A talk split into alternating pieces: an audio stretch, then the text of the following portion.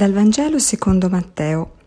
In quel tempo Gesù disse ai suoi discepoli, In verità io vi dico, difficilmente un ricco entrerà nel regno dei cieli.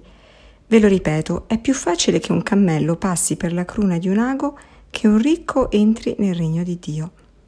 A queste parole i discepoli rimasero molto stupiti e dicevano, Allora chi può essere salvato?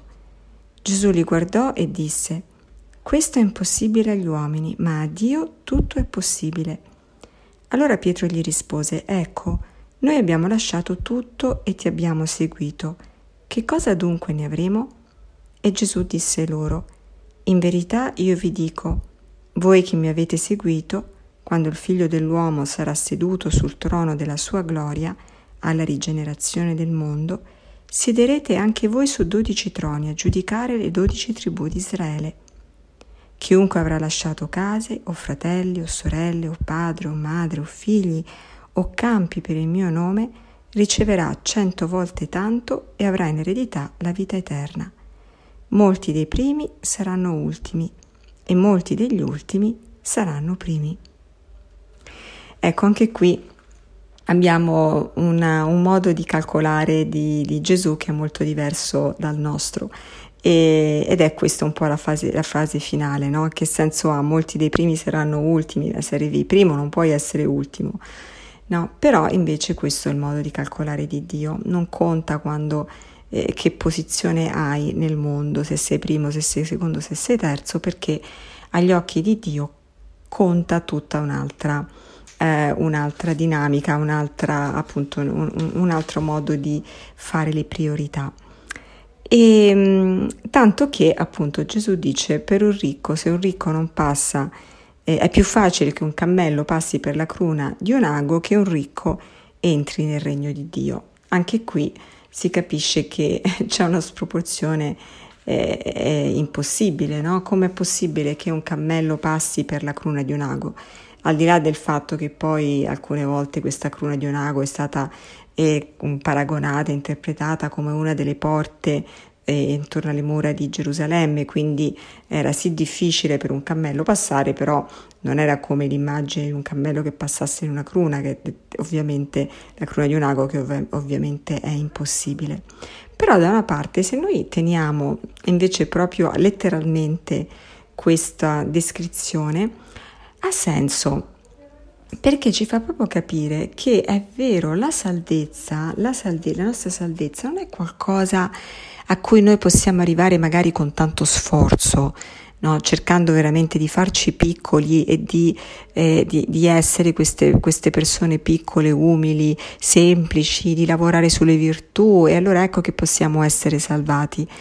No, la salvezza di Dio, la salvezza e la possibilità di entrare nel regno dei cieli è qualcosa che non ci possiamo meritare noi, che non lo possiamo raggiungere noi in nessun modo, ce lo può fare soltanto eh, raggiungere Gesù.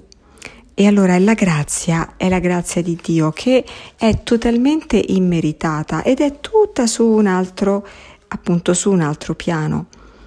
E, ehm, e allora quello che serve alla fine per poterci, se vogliamo dire meritare, ma appunto non è poi un discorso di merito, ma se vogliamo metterci nella possibilità di ricevere questa salvezza, è quello di lasciare tutto per il Signore, essere poveri per il Signore. Infatti Gesù dice chi ha lasciato tutte queste cose, case, fratelli, sorelle, padre, madre, figli o campi nel mio nome, riceverà cento volte tanto e avrà in eredità la vita eterna. Quindi Ecco, di nuovo la generosità di Dio è immensa rispetto a quello che possiamo fare noi.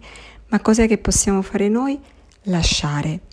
Cioè è sempre lì, lasciare il controllo, lasciare il calcolo, lasciare eh, che siamo noi a decidere cosa fare, e ehm, lasciare che Dio si prenda cura di noi, lasciare che questa salvezza venga da Lui, perché poi il, la ricompensa è, è straordinaria.